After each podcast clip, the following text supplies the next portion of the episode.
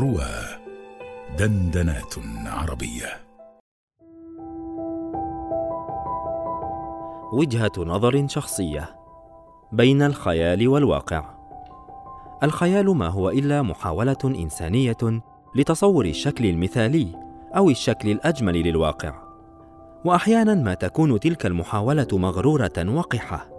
وحتى لو لم تكن كذلك فلكون الخيال نتاج عقل الإنسان الضيق المحدود والواقع نتاج تدبير الله الواسع الحكيم ذي الجلال والجمال فإن الواقع بخلاف ما هو شائع منتشر أوسع وأرحب وأجمل وأحلى من الخيال.